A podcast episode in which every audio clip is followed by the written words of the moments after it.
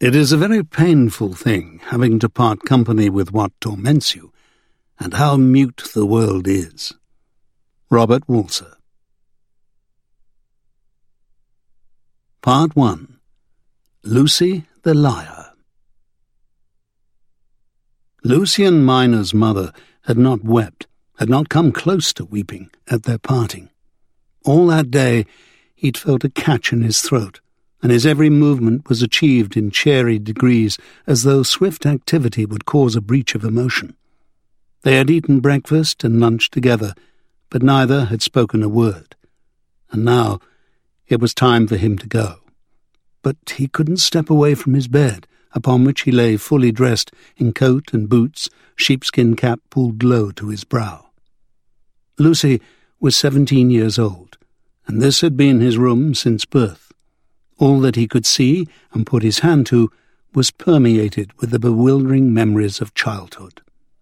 When he heard his mother positing unknowable questions to herself from the scullery downstairs, he was nearly overcome with sorrow.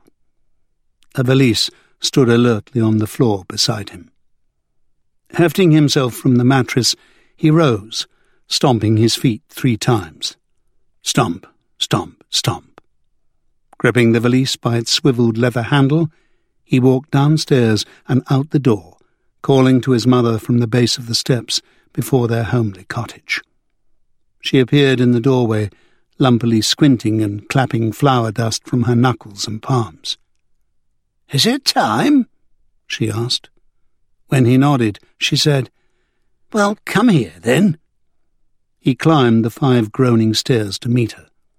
She kissed his cheek before peering out over the meadow, scrutinizing the bank of storm clouds roiling up behind the mountain range which walled in their village. When she looked back at him, her expression was blank. Good luck, Lucy. I hope you do right by this Baron. Will you let me know how it turns out for you? I will. All right. Goodbye. She re-entered the cottage her eyes fixed to the ground as she closed the door. A blue door. Lucy could recall the day his father had painted it ten years earlier. He'd been sitting in the shade of the anemic plum tree, marking the inscrutable industries of an ant hill, when his father had called to him, pointing with the paintbrush, its bristles formed to a horn. A blue door for a blue boy. Thinking of this, and then hearing his mother singing an airy tune from within the cottage, Lucy experienced a dipping melancholy.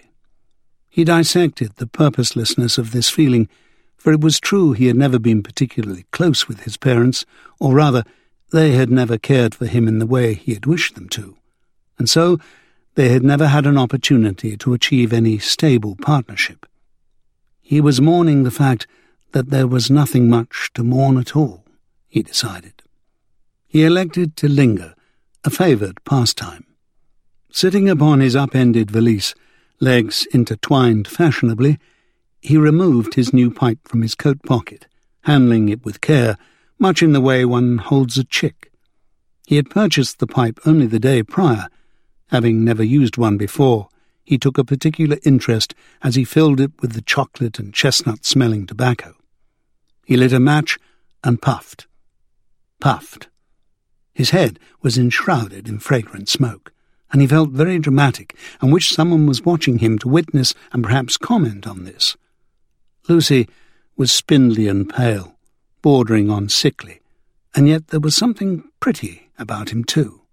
His mouth was full, his black lashes long, his eyes large and blue. Privately, he considered himself comely in an obscure but undeniable way.